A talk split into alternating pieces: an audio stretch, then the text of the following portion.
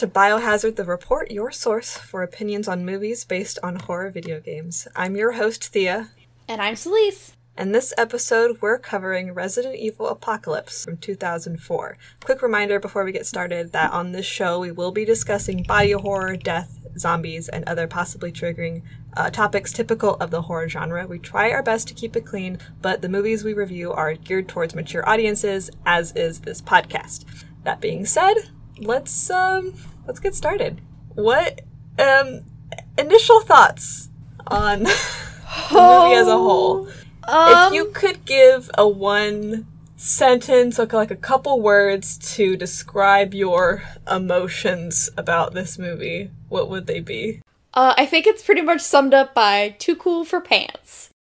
Too cool for pants. Too cool for pants. Sometimes you just gotta lose your pants. It's just what happens. But not all of your pants. Just No, no. one. Just one. One half. Just like two feet of a pant leg, and that's it. Just from like mid thigh to like knee. To the, to the knee, yeah. Yeah. Oh my gosh. Uh, But uh, in all seriousness, oof. oof. oof. I was like that. movie. I like oof is a very good adjective to use. Because I think I made that literal sound while we were watching this movie, just going, Probably. "Oh, oof." yeah. Okay, so I want to start with a question that we addressed last time, but I am now even more confused about Uh huh. is between her waking up in the hospital and the start of this movie, how Yeah. much time has passed? Because they Right. start this movie with the ending scene from the last movie of her waking up in her um, sheets of printer paper and Yeah. then yeah. wandering outside and finding a shotgun and finding Raccoon City destroyed. I don't. I don't know if there's any way to really tell the time. The time skip. Um. Right, because in between the end of that movie and the start of this one, she has somehow become a zombie uh savant. Like she's become the world's best zombie slayer. somehow. I think. I think part of that explanation though is that they they like did some tests to her, and then she has like the virus now, but it's uh quote unquote bonded on a molecular level, which really doesn't mean anything.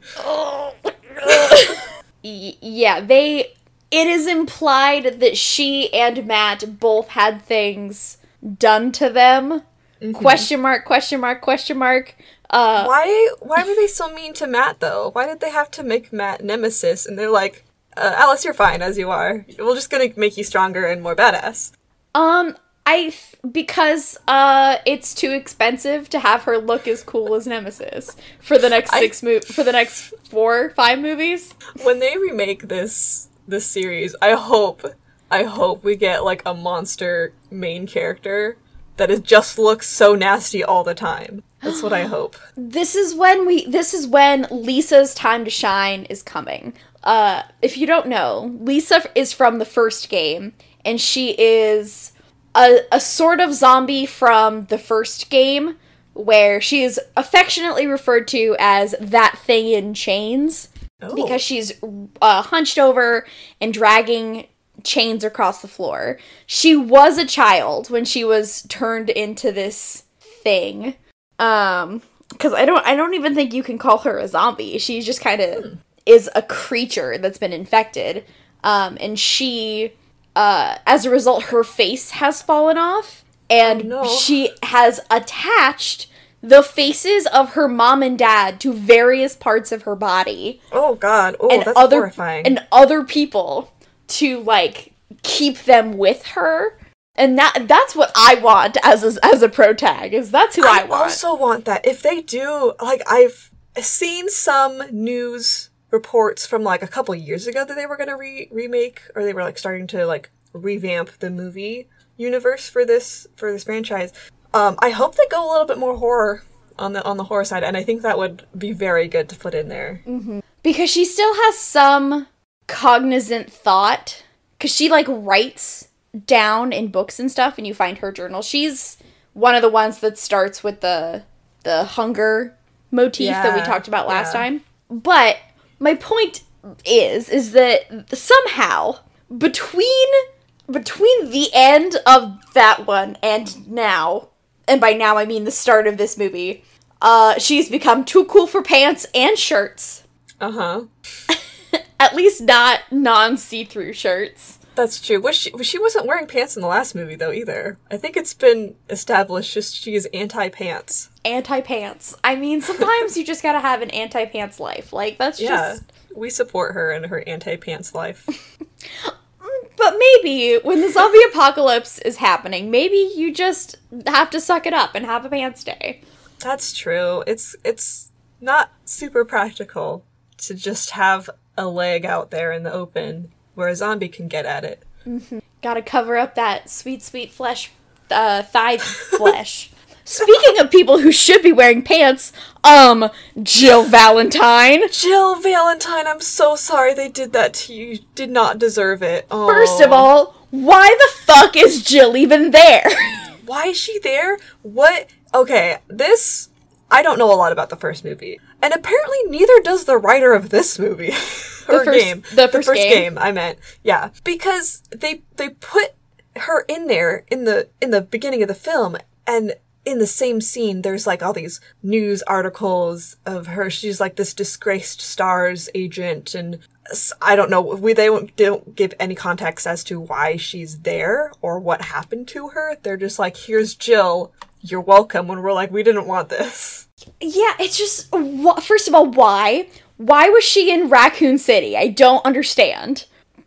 I'm not quite understanding why she's even there. First of all, and second of all, how dare you make her disgraced? That woman deserves the world. If like if she's there and she's all disgraced and she's like, I don't know, people like her now. What happened to Chris? Yeah, where the fuck is Chris and Barry? Is he? Yeah, where where are the boys of the Stars unit? Where the boys at?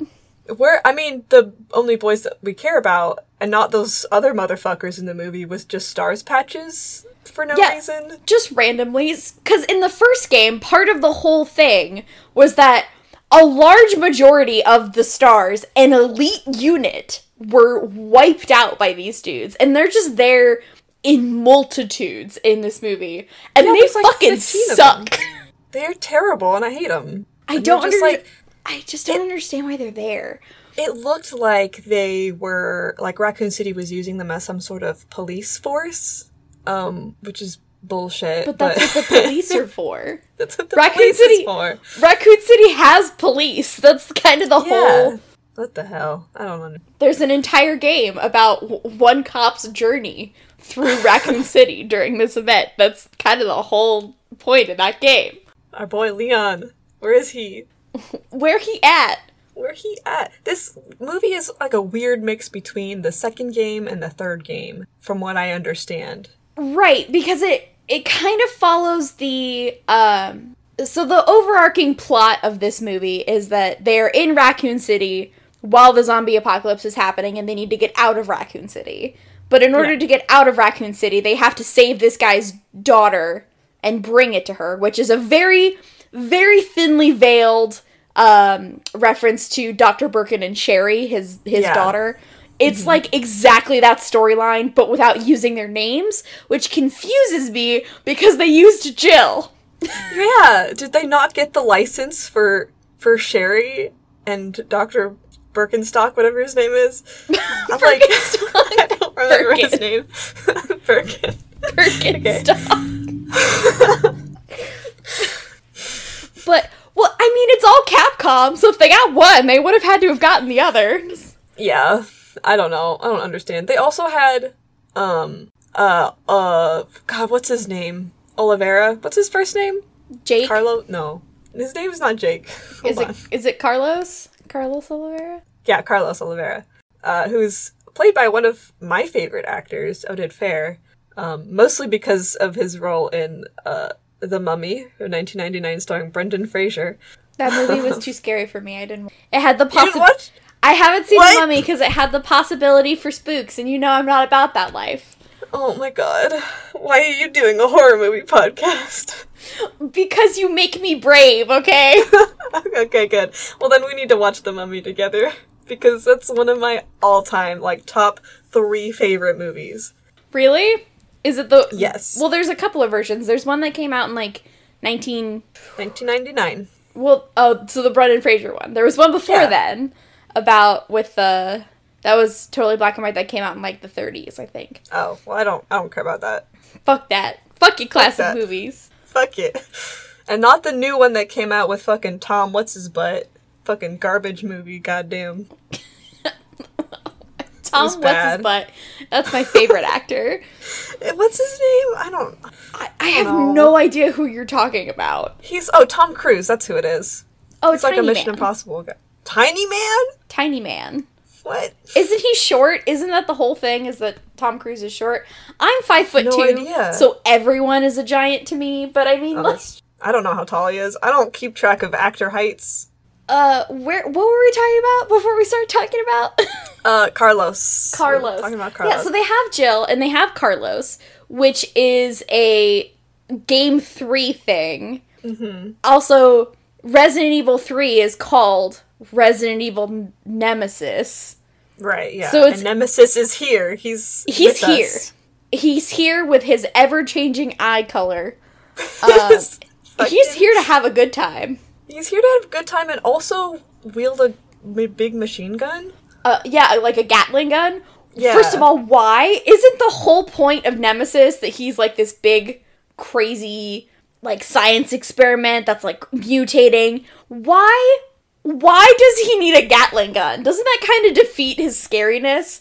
If his Just scariness comes from bullets, anyone is scary with a bullet. Like, Yeah, that's true. Even I feel like uh, Alice with her flying motorcycle tricks to kill the lickers in the church are far, far, far scarier than Nemesis and his Gatling gun. I agree. Maybe it's just because he's also kind of like the Terminator, where he's just kind of Yeah. slowly. Like, he doesn't run. He's not not- fast. He's not in any hurry. He's like, "It's okay. I got a, I have a big, big gun. I don't need to be anywhere very fast." Yeah, Nemesis's whole thing is that he's like scary without weapons. He's got some at some points during the third game, but like, uh, why?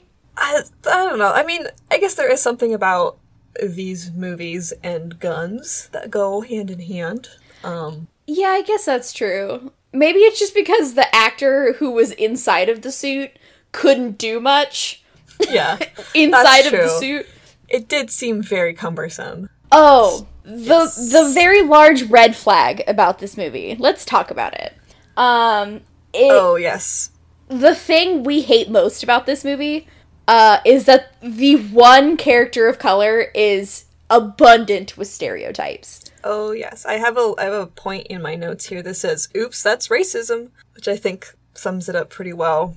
Um, because I think his name is LJ, um, and he is passed off as a like comic relief character, but the way they do that is not in any sort of fun way. It's in a very uh, stereotype filled um, He way. The, the joke does not come from him making a joke about a, the situation. The joke comes from a racial stereotype. yeah, It's only funny if it's only funny if you play into the stereotype. Yeah, including exactly. like screaming at prostitutes and or I guess they're zo- just naked zombies, I guess, but which by the way, we have to throw up our up naked woman. There's a naked there's two of them in this one. there's there's at least three. Oh, that's right. There's at least 3 and then they make you think Jill is naked when she's getting dressed when she's not. But they they really want you to believe she's naked. Oh, this movie was made with the intent to like it was made for straight gamers, straight male gamers, and that's it. Yep. That's why it exists, and that's so sad to me because it it could have gone somewhere. Mm, well, The first one had potential. the first one absolutely had so much potential, um, and then they squandered it with uh, bad characters and uh, terrible sound design. Terrible, awful. The fucking whip arms and legs. God damn. and hair. And hair. That only the women get. Only Jill and um Only Jill and Alice get whip hands. get they get literal literal whip hands that go whenever they like It's move with any sort of speed. even like the like some at some points the dialogue is super quiet and then the sound effects like uh like the car crashes and like other The zombie sounds environmental and- sounds yeah are like super loud for no reason um to the point where we watched this one together, right? So to Yeah. the point where we had to like keep stopping to like adjust adjust the volume yeah. the volume so that we could hear what they were saying, but we were also like, no, turn it down. yeah yeah What's bothering me most about this movie is as I'm thinking about it, this movie is what, like an hour and 45 minutes or so? something like that yeah Something like that. It's about the same length as the first one. And there are uh, approximately two scenes I remember in this movie. I remember, uh, with any sort of like vivid clarity, is the graveyard scene with the whip hands and them yep kung fuing zombies. Because, Why? you know, why are they in a graveyard you're in a zombie apocalypse you know those things are dead and they come from dead people why are you in a graveyard how did okay also well no i know never mind. I, I figured it out. I was like why are the zombies in, or why are the dead people infected in the graveyard? But it's because the t virus you can't stop it. So i answered my own question. Mm-hmm. Like if if this thing is exactly what they said it was then there's no fucking stopping this thing. Yeah, i don't know no. what they thought they were gonna do. Was Like, it a they- shortcut? They cordon maybe? Because it was alice that brought them there right? That's well yes but did she know where she was going? I think she was just wandering around. Because at that point they hadn't gotten the call from the uh right they were trying to get they were trying to get out of the city and we have no indication that she knew where the fuck she was going. Right yeah why were they why were they even there? Was it was it so they could just get that iconic shot of a hand coming through the grave? I think so. I think that might just be it. And they had to introduce the whip hands somehow and whip and they had to they had to get a rest in peace shot obviously. Mm-hmm. And then like of course the like they're there in the graveyard and then friend of jill whose name i don't remember. The What reporter? The, the- no the stars guy um peyton peyton wells. Um, generic stars bit. man number one. Generic stars man uh, gets bit and uh, alice threatens to kill him right then and there. And they're like no no no he's fine. And she's like um okay you can do it yourself when he's a zombie and trying to eat you. Which she does have like jill does have to do eventually.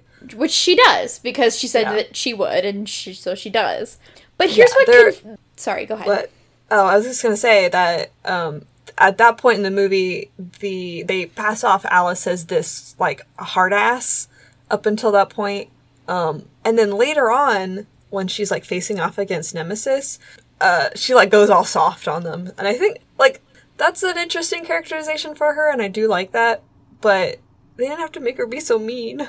it's also contradictory because this is where it confuses me about how much time has passed since the last movie. Because if you remember, when both Rain and uh, and our buddy Chad, when they both got bit, she was the first one to to say, "No, we need to carry them. We need we can fix them. We can do this." And remi- reminder, Alice is the only one that knows there's a cure for this. Yeah, exactly. like she knows there's a cure for this. So it doesn't make sense to me that this little rag again, a little ragtag group that's assembled around her is like, "Well, sorry, I didn't know you from day 1. So now you're toast, I guess." But then when I go fight a guy I knew previously uh who's actively trying to murder me, whatever, I guess. I guess I'll Yeah. just die. Like I think mm, I don't. Yeah, it's it's hard to parse the characterization for Alice in this movie because apparently it's um, just like you said. It's weird that they would go from uh, no personality and no motive in the first movie to uh, total hard ass. Uh, doesn't uh, like only fend for herself and uh, and then immediately switch back into oh, sh- but she cares about Matt. Right, and it's confusing, right? Uh-huh. and I don't I don't understand it because what is the point? Because she also doesn't really show maybe I'm not remembering properly, but sh- there's not really much she doesn't really show much empathy towards the daughter either. Oh no no no! Okay, she does. I remember because when she, she does at the point that she finds out that the that the kid is infected, and then she's like, "Oh, you're like me then," and then she's mm-hmm. like is nice at that point. Wait, is the daughter infected? I thought the dad Yes. was infected and They she were they're both infected. Oh. Yeah, she's like, Oh, that's- I. That's yeah. right. Because Sherry was also infected. And that was the whole Yes. thing is now like I don't know I don't remember uh again the third game is the one I know the least about, but if I remember from playing the sixth game in which Sherry is one of the the protagonists in that game, one of the six protagonists, well, six uh Leon Hel- so there's Leon, Helena, uh Chris and Pierce, Sherry and Jake and Ada. So there's seven protagonists in that Oh game. my god. There's a lot.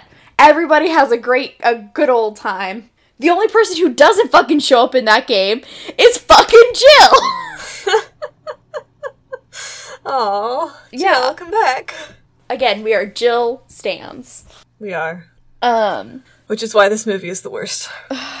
well, that and many other reasons, but there's a lot of reasons why this movie is the worst. reasons. There's, oh, what were we even talking about? I don't know. I my notes are all over the place. I have a a bullet point here that just says lickers took Alice's pants. oh yeah. Um. So, licker.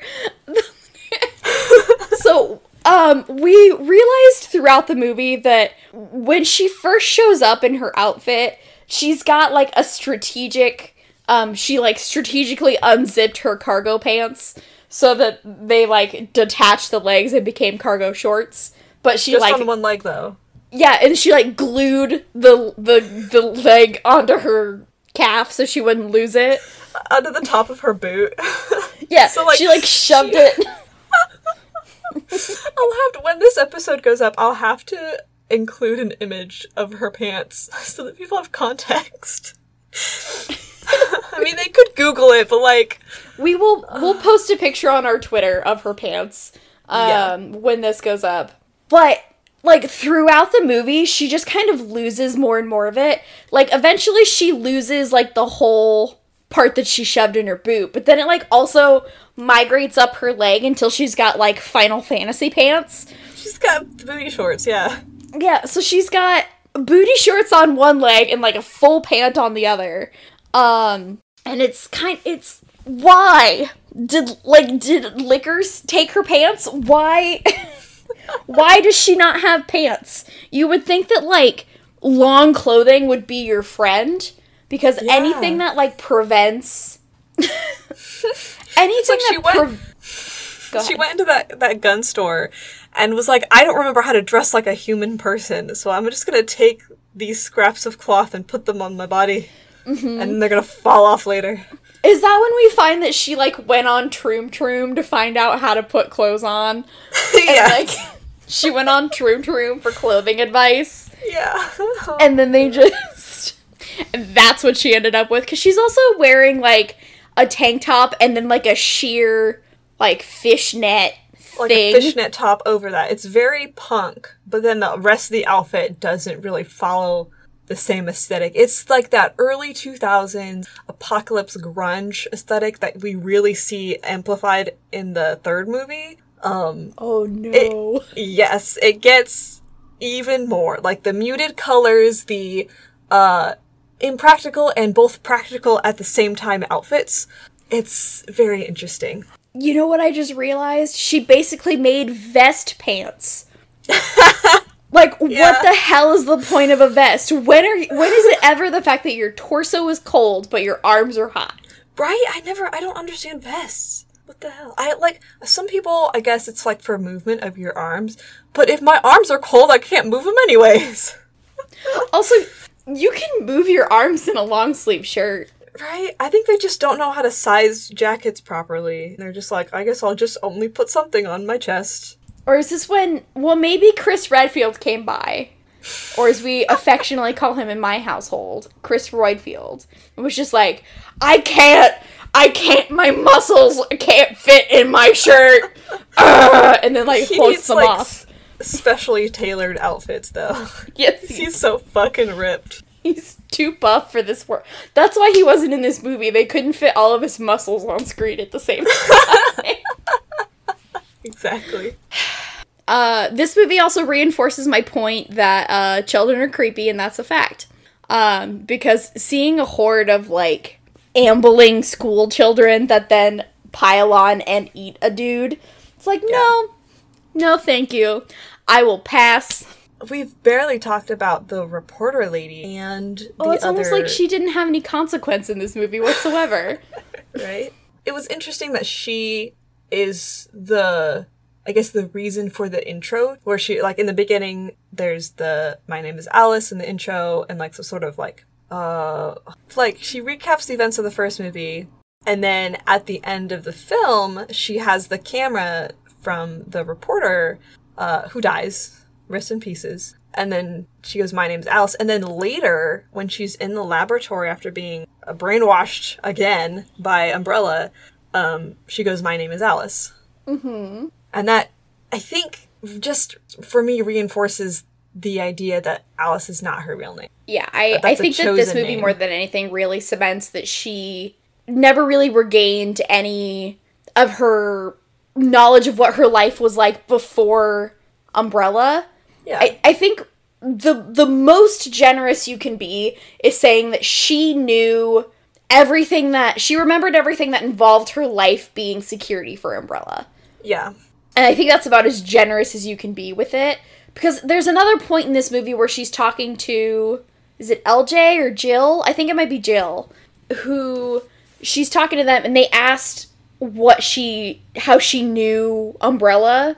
yeah yeah i think she was talking to jill Yeah, I think that was Jill and they were asking how she knew Umbrella and she says, "Oh, I used to work for them." And they asked her, "Well, why would you work for them?" And she goes, "Oh, I needed to make a living." And Right. you and I And both that's- looked at each other and said, "She doesn't know why she worked for them." yeah that's such a vague and like un- uninteresting answer Even the way it was delivered hints at the fact that that's not the whole truth and she doesn't actually Yeah. know.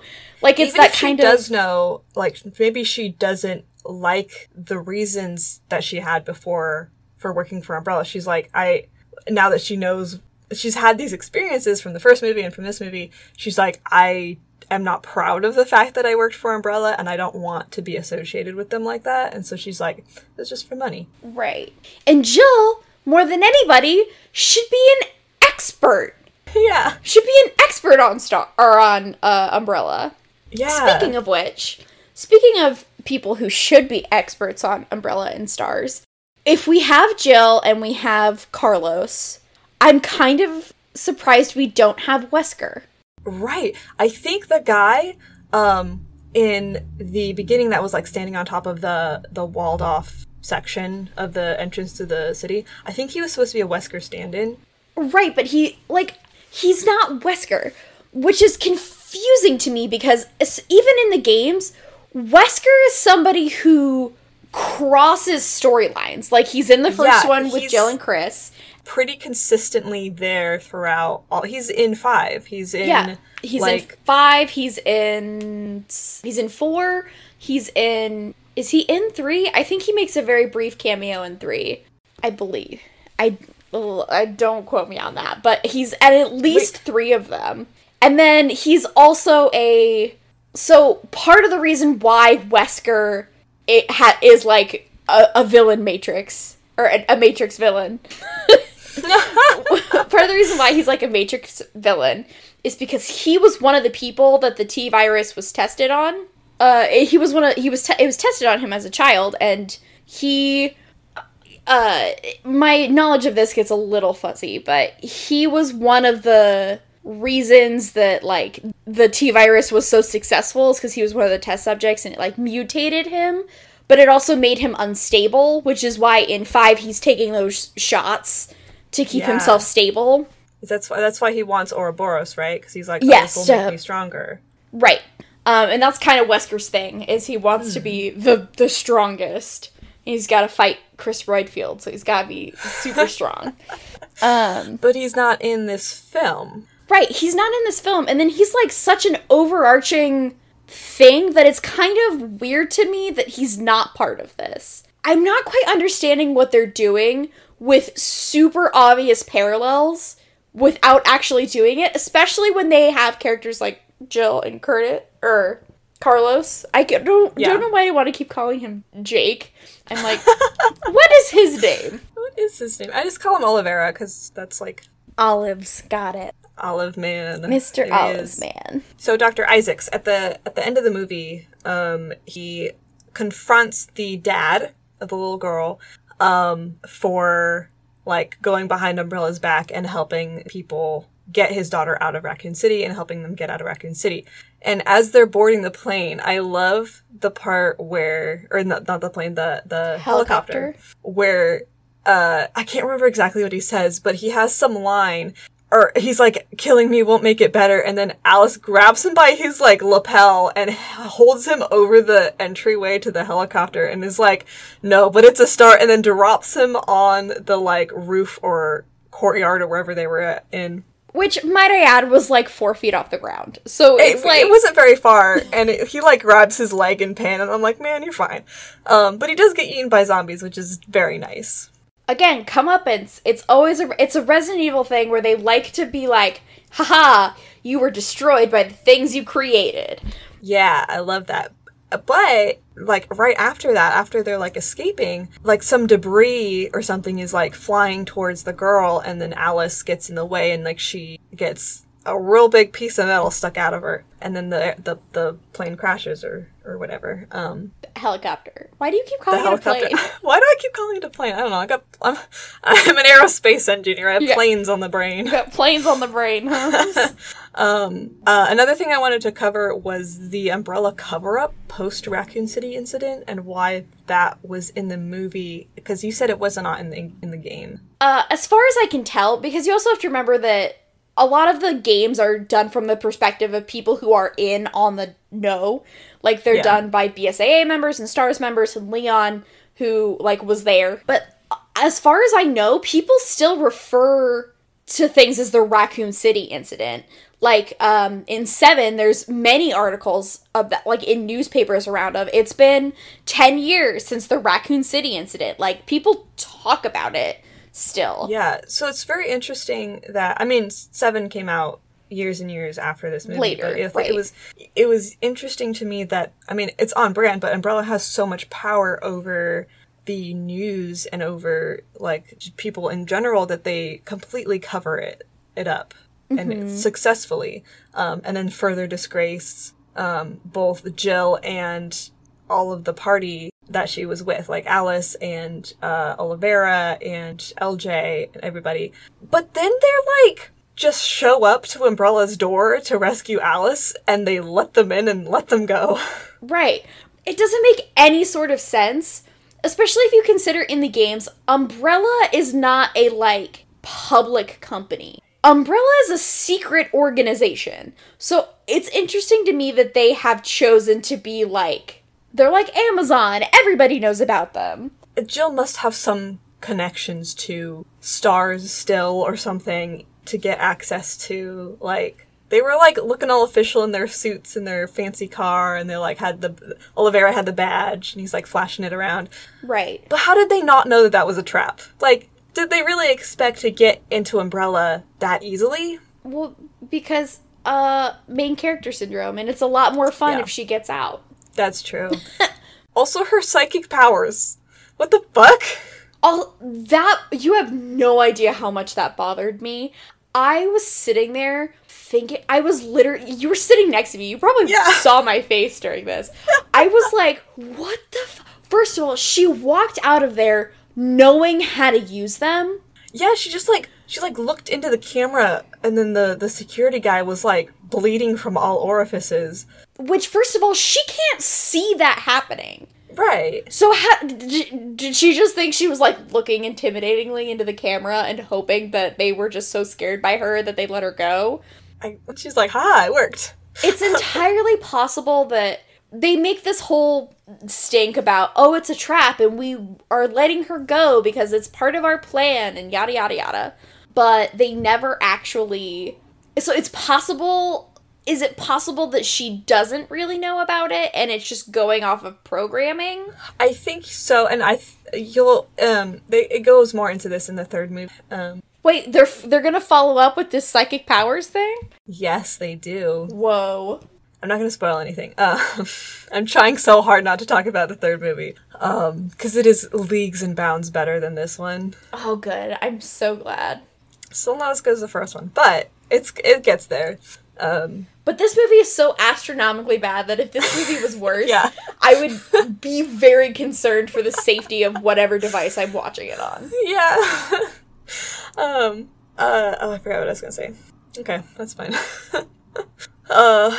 What was I gonna say? Oh, it had something to do with But her programming, her yeah her like them letting her go. Oh she did fuck up dr isaacs real good though and that was very fun. That was very fun. i liked seeing him get the shit beat out of him. Um but yeah so we don't see wesker until Oh, until he shows up. he does. He does show up. We see he's in the third movie but he doesn't really get there until the uh Fourth movie? fifth movie The fifth movie? yeah There's a movie Um, in between the third movie and the fifth. which I believe I do I believe he's in there, but you'll see what I mean when you see visually with your eyeballs what they think Wesker looks like. oh no.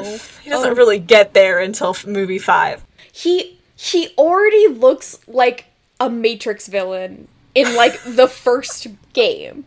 Yeah, I love his style. I'm He's such a afraid. good I, I love the design of Wesker because he exudes villain just looking at him. And they really don't get that until the fifth movie. Which even when you're playing through the first game, and if you're playing through it for the first time, um, for those of you who only vaguely know of the Resident Evil games, Wesker was originally a Stars member. Um, and so he was with your team going into the mansion. And you kind of run into him every now and again and get little hints. But even when you're talking to him, like it feels weird. And it's not just like the 1996 acting, it's like it- like something about him feels off and weird until he eventually betrays you and reveals his true intentions, right? But it's just it's why why like if he is such an overarching villain everybody knows about wesker at least mm-hmm. generally. He's such an overarching villain and causes a lot of and like orchestrates a lot of the big problems right? Where's the orchestrating? I'm not seeing any puppet strings really. Yeah, he yeah, there is no trace of him until really until the third movie. But even then, it's not as big as it is in the game. Um, for some reason, they're just like, yeah, Wesker's here. He's just not that important. Which is like, uh, why what? Why? He's like the main villain, besides Umbrella itself. Well, Umbrella in itself is a is an idea. It's an organization. There has to be people behind the organization for it to be threatening. And Wesker is one of the people that's behind the organization that makes it scary. Yeah. So I don't why that doesn't make any I don't sense. know why. I It's am like excited because a little birdie told me that Leon shows up at some point. Oh yeah. I I'm very excited for him, but I'm also very afraid because um I'm scared that you're not that you're like trying very hard not to say anything right now, and that scares me because I can I can see your face going, oh no. yeah, I I will say a little sneak peek when I watched the sixth movie movie, I had to pause and take a break when Leon came onto the screen. Oh no! It is taking all of my willpower not to Google this good boy, but I want to be. I'm not gonna Google him. I'm also trying really hard not to Google Wesker Mm-hmm. because I I gotta see him in their natural environments in order for it to have its full effect. Um, and probably what I might do is I might set up my mic for those movies and have it Oh, to get like a live experience. yeah. To get like a full live experience. Oh, that's so good. and then we can cut it in when we actually do our recording for this podcast. Uh-huh. But uh it's gonna happen because I have a feeling that I too am gonna have to pause. Oh, we totally glossed glossed over the whole thing where Alice and Nemesis are going head to head. oh, we we did. Yeah, there's because you know what's weird to me is like nothing besides the return of the whip hands. Like Yes. there's not really anything of note besides the fact that Nemesis's eye also changes color from the beginning of the movie, where it was blue, it yeah. is now green. Um, Where it's like the Dr. Isaacs forces Alice to fight Nemesis. to see She doesn't want to. And he only gets her to because he threatens the life of her friends. He does shoot the do- the the dad, the guy. But we already know he's infected, so it doesn't really have much of a. Yeah. And he is the one that starts eating uh, Dr. Isaacs at the end, which is very nice. Comeuppance, full circle. yeah. Um, so I don't. It just it wasn't a great fighting scene. Resident Evil does this thing. They did it in this movie more so than the last movie, which confuses me. But everything moves too fast, and the camera angles move too fast for you to actually see what's happening enough to feel the suspense of the fight. What makes a Spider Man movie good, or like a superhero movie or whatever, is seeing the blows land and go, oh yes, my guy's winning. Oh, that looks like it hurt. But that never happened. Like there's never you never get to see anything long enough to have that feeling of uh, somebody's winning and somebody's losing. It's just kind of like it's kind of like if I was punching the air and there was literally no one else around me and you did enough jump cuts, it would look really cool. Yeah, that's exactly what they're doing. It's just a bunch of cuts that are like less than a second long that look like something's happening, but it goes too fast to focus on anything. Mm-hmm. And it just makes for a bad action sequence. Cuz there's no satisfaction in the action scene. It's just not great. It's not very well put together. It's not. Uh, we're not. this movie is by far the worst. Um, and I've only seen two. So, uh, so the bar went from so high to so low. And I don't really understand how they did that so fast. Does this movie have the same director as the first one? Yes, all six of them are directed by the same guy, Mr. Anderson. Dude, what the heck? Dude, what the hell, man? if I am to take you at your word about the third movie, there's also a pretty big improvement. Like, it might just be me, but when something becomes a saga like this, like you have, like, The Lord of the Rings and The Hobbit and other trilogies. uh, and such. Like there's there's saga that's leading up to something, right? I really don't feel like we're leading up to anything, and we're two movies in now. I think I made an analogy in the first one about saying that Alice doesn't really do much, and that's sort of like saying that you read the first chapter of a book and the main character doesn't do anything. Yeah. Well, we're about uh maybe a third of the way through the book now, roundabout Yeah. and I'm not feeling any suspension or tension or like I'm not feeling a grander story here. Like I what what's the plan after this? They're at a Raccoon City now. I it I will say that the overarching plot does pick up in the next movie. Okay. Um, we also see some familiar faces um, next week, which I am excited for you to see. See, this is what's confusing to me as somebody who absolutely loves this game series. Controversial opinion time. I actually really liked 6. Uh, well, let me rephrase. I liked 6 before I spent many days trying to get all the stupid crystal emblem nonsense. I liked it before I started doing that, and then I got tired of it because I had to do the same scene 800 times. Uh huh. But I actually really liked Resident Evil 6. I have not played a Resident Evil game that I didn't like. There are games I like more than others, obviously, but I haven't played one I didn't like. Right. Yeah. And so it's a little from my perspective, I'm the series confuses me because I'm not quite sure what they're trying to do. Yeah. It's super unclear where they think this is going, where the, what their intentions are, and perhaps they don't know. Perhaps they just got the rights to the movie series and were like, okay, let's just run with it. Um, and they didn't really pick up the pace until the third movie. which is a dangerous move. Yeah, I think they, they could have stopped with the first one. In fact, for a long time, I had believed they had stopped with the first one, but they did not. And they, in fact, five more for some reason. But yeah, it's like you said, there are some movies of the, the series that I enjoy more than others. I will say that this one is the hardest to watch. And I, I will correct myself. It's not the worst movie I've ever seen. The worst movie I've ever seen is Twilight New Moon. Because that one, I literally walked out of the room while my family is watching it. Because I'm like, there are better things I could be doing with my time. Bye bye. There are a hundred things you could be doing better with your time than watching Twilight New Moon. Yeah. What you you don't like people putting themselves in mortal danger to see their ghost boyfriend who left them for no reason? It was just so boring. Like, I didn't read the books. I'd only seen the first movie. I'm like, what the hell is happening? These people are doing nothing. It's all dialogue and things I don't know about. Who are you? what am I doing here? Bye bye.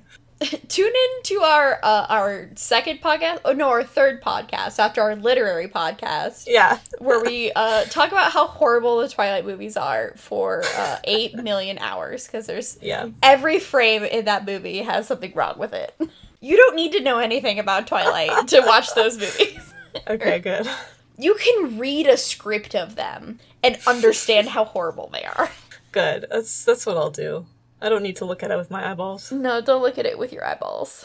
Uh, okay. Well, is there are there any huge major plot points that we've been? No, I no, won't. because there's not No. plot points in this movie. There's not a lot of plot points to talk about. Ah, the one thing we did forget to talk about is uh a the doctor's little stupid upside down gumdrop glasses. yeah, those awful glasses that he's wearing. There are a lot of awful outfits in this movie, but I think the glasses take the cake. They made some choices.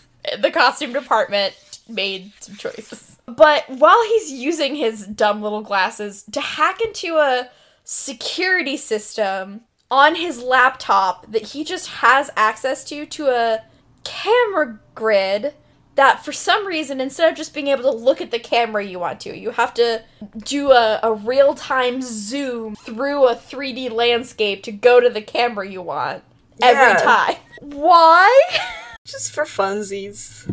Just because. That's, that's like what was cool in 2004. you know what's cool to me in 2004 blues clues because in 2004 i was six years old Oh man. I was really into dinosaurs in 2004. That was like peak dinosaur age for me. to sum up my main gripes about this movie is the people who are in it have no reason to be in it. There aren't really any plot points because if you think about it, this movie started in the exact same or, ended in the exact same place that it started. Yeah, with with Alice in the custody of Umbrella. And she's separated from Matt, even though Matt's not coming back, I assume. No. and she's kind of back to square one. At least in the first movie, there was progression, right? So, like, she started not knowing who she was, and then she found who she was, and now she's in this hellscape. That's mhm. progression. Something Yeah. has happened in that time. You could cut this movie out entirely. And everything would be exactly the same. It would be exactly the same. Because the only like there are a couple characters that carry over into the into the third movie, but it's not necessarily relevant to watch this movie first before you get there. Because Carlos is still there, LJ is still there, um, Jill is not there anymore. She's gone for whatever reason. Well, she's off being disgraced. She can't. Yeah. She can't She show her can't- face. She can't hang with the caravan. She's disgraced. It's entirely valid to not watch this movie and just watch five Resident Evil movies. Yeah. But we like to torture ourselves, so we watched. Right. We're we're going for full uh full experience here. Yes. the thing that drives me crazy about action movies in general, which we can officially say that this is no longer a horror movie, Yeah. is when nothing happens.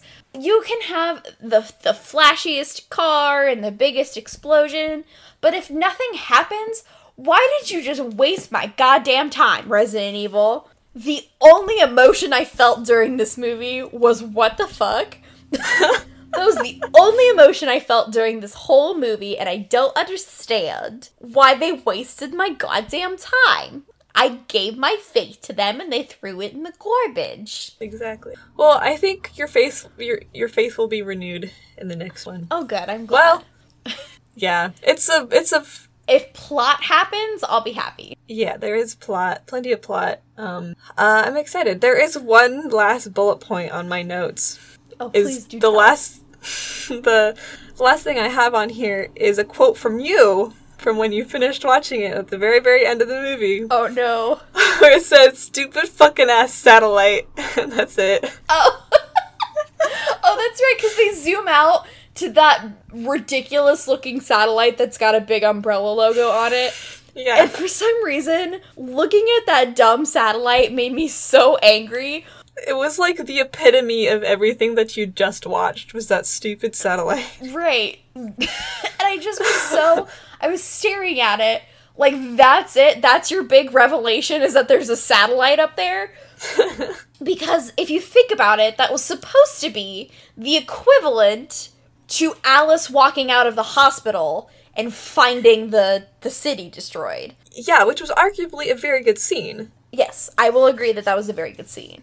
But it but the second movie does not get credit for that because it was in the first movie. Yeah, that's true. That's true. Doesn't belong to them. Uh, yeah, so to sum up, this movie sucks. You don't need to watch it to enjoy the rest of the movies. You really don't. Like, if you, like, you're like, oh, I don't want to watch six movies, then just don't watch the second movie. Just listen to this podcast, and that's everything you need to know. Right. I can sum up this movie in like three bullet points. Are you ready? Yeah. Yes, please. Um, racial stereotypes are bad. Uh, if you wear the right pants, only the right pant, you will be the badass zombie slayer. Uh, and also don't be uh, a dick, and then you won't get eaten by zombies. There you go. Yeah. That's the that's the whole movie. Literally nothing else of importance happened that whole movie. I think the only thing that carries on to any of the other movies is the two characters and the psychic powers, and that's it. Like, no- nothing else was relevant. And you could arguably, if you cut this movie out, the psychic powers could have come from the first movie. Right. Because they put her in a lab. They put her in a lab. They put her in a little paper dress in a lab. Her little uh, A1 paper. They like s- stapled it at the shoulders. Oh my god. Alright. I think we're uh, about done here.